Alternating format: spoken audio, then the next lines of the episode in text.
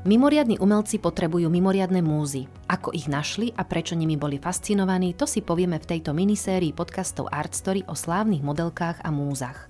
Jane Morris bola múzou pre celé umelecké hnutie, žila v milostnom trojuholníku s dvoma maliarmi, ktorí sa nevedeli nabažiť jej netradičného vzhľadu a aury tajomnosti, ktorú okolo seba mala. Volám sa Tatiana Poliaková, som návštevníčka virtuálnej galérie Art Story a pozývam vás počúvať ďalší diel venovaný umeniu.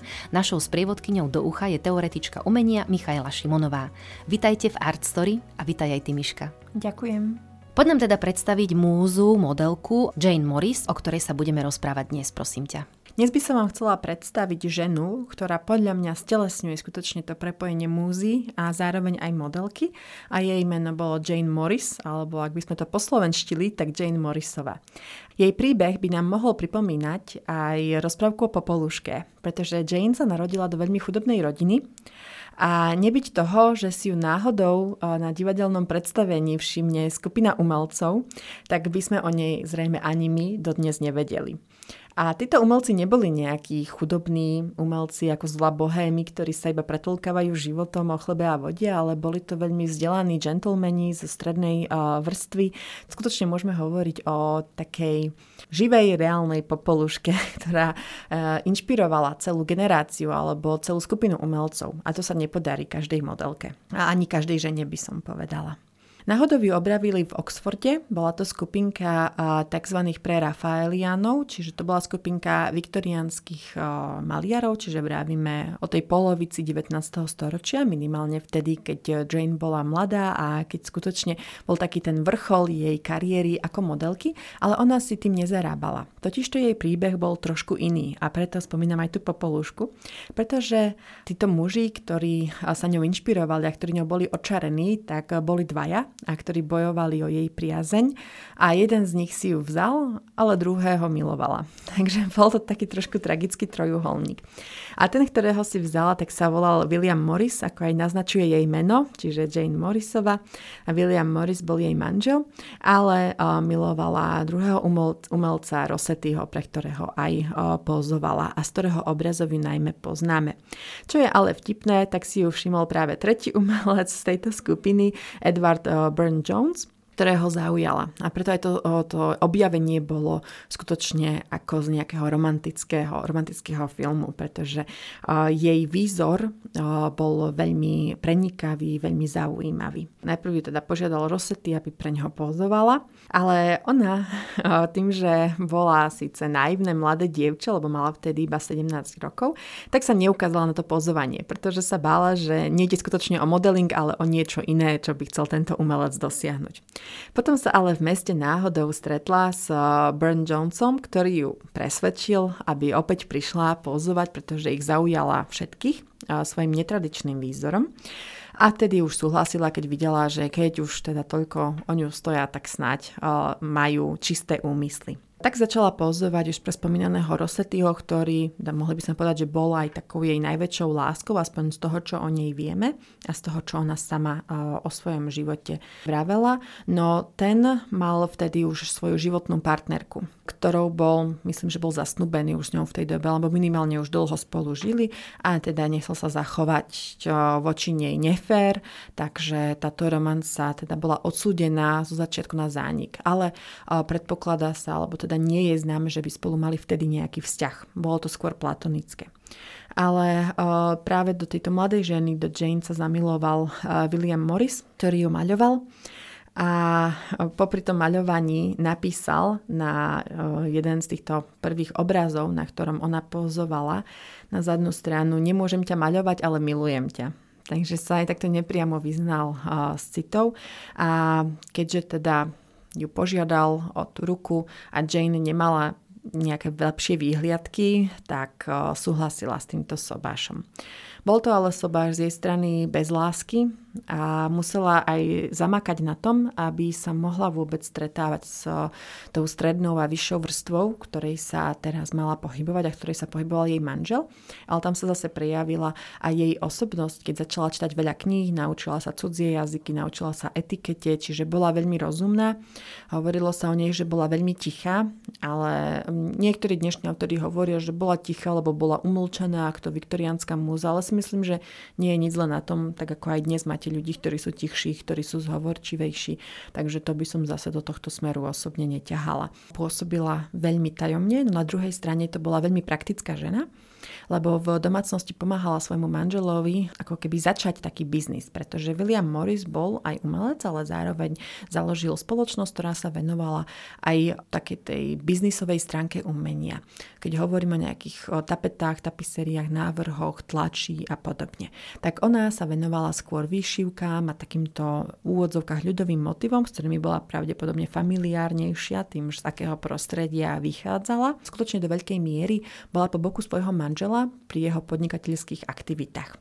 Ako múza ale hlavne slúžila v úvodzovkách pre Rosettyho, lebo ten sa tejto vášne nikdy úplne nevzdal a o, síce ju maľoval, no potom ako zomrela jeho partnerka, ktorej teda chcel ostať verný, áno, kým, kým teda ešte žila, a tak potom si začali o, obidvaja milostný pomer, lebo teda pole už bolo voľné a Jane nebola úplne šťastná v tomto vzťahu. Že síce akože na svojho manžela nikdy nič zle nepovedala, ani nebol to nejaký vzťah, že by ju on týral, alebo že by sa nad nej vyvršoval, že je z nižšej spoločnosti alebo niečo podobné. Práve, že sa o ňom vyjadrovala veľmi pekne, ale zároveň aj povedala viackrát, že ho nikdy nemilovala, že to bola skôr taká znúdzecnosť, keď si ho vzala. Ale snažila sa vyťažiť v rámci toho života to, čo mohla.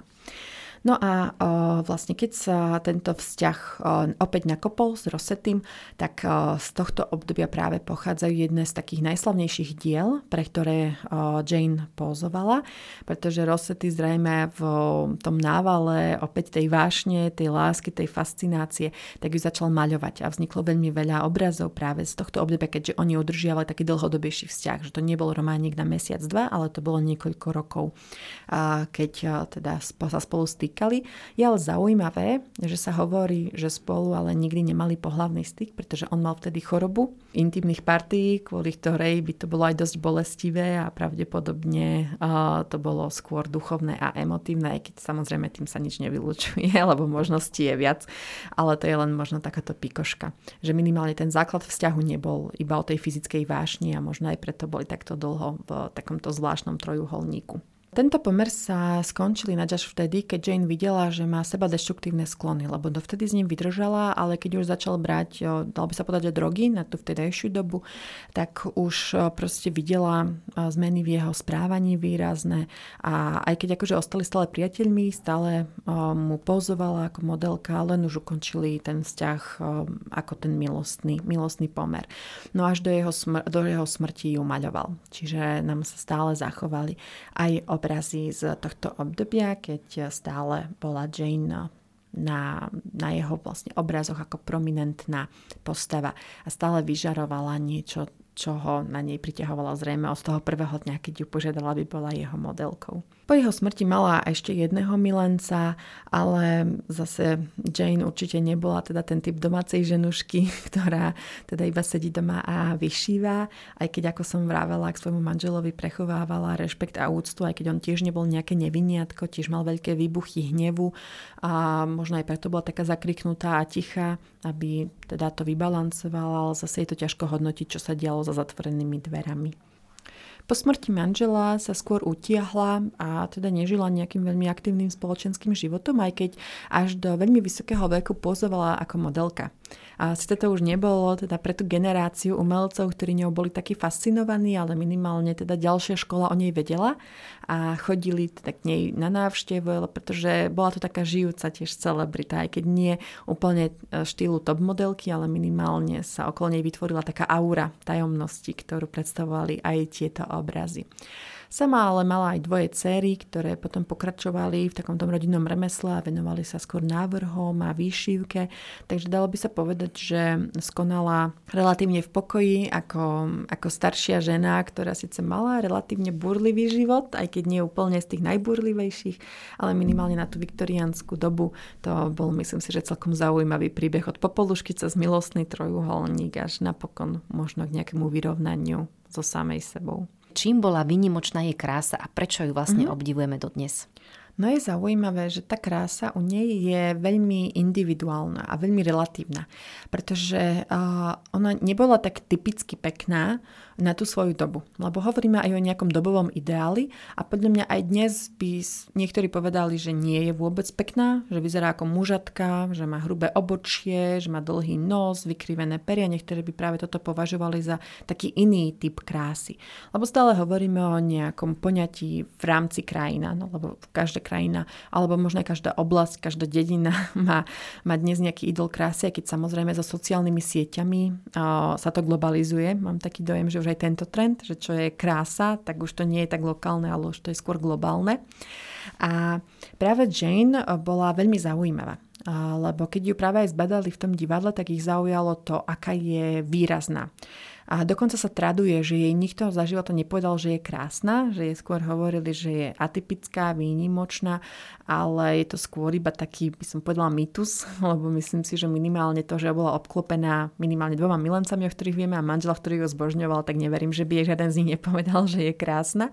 Ale to je iba trošku taký môj osobný nadhľad na takúto vec s úsmevom. Ale to, čo v nej bolo, ja osobne si teda myslím, že to bol akýsi melancholický, tragický a nedostupný vzhľad, ktorý vzbudzovala. Tým, že mala tak silne vykrojené pery, výrazný nos, mo- dosť také hrubé obočie, o, hlboko vsadené oči, takú až, až hranatú sánku, veľmi vážny výraz, tak ako keby bola až zamračená alebo sústredená a zároveň veľmi husté a vlnité vlasy, tak všetko to, keď sa skombinovalo, tak ako keby na vás vystúpila nejaká tragická grécka hrdinka. A ako keby v sebe niesla nejaký príbeh, ktorý vy um, chcete dešifrovať, ku ktorému sa chcete dostať.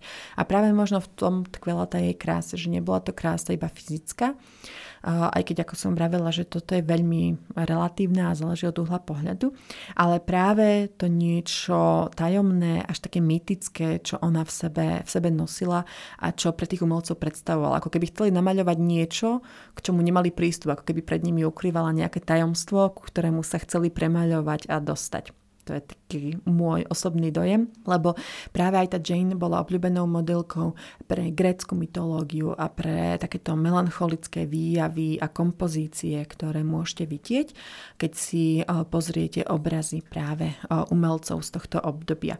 Takže práve to niečo melancholické, tragické, ukryté hlboko v jej vnútri bolo niečo, čo ich fascinovalo. Otázka je, že či skutočne mala niečo takéto v sebe, alebo či si to títo umelci tak vykonštruovali, pretože pre nich predstavovala nejaký taký romantický ideál, no minimálne niečo na tej žene muselo byť, keď všetci traja zhodne a naraz chceli túto ženu maľovať a neskôr minimálne dvaja ju aj milovali. Sa chcete dozvedieť o umení viac, vypočujte si aj naše ďalšie epizódy vo vašich obľúbených podcastových knižniciach. Nájdete nás aj na Facebooku a Instagrame ako Artstory Podcast alebo na našej webovej stránke artstory.sk, miesto, kde príbehy ožívajú.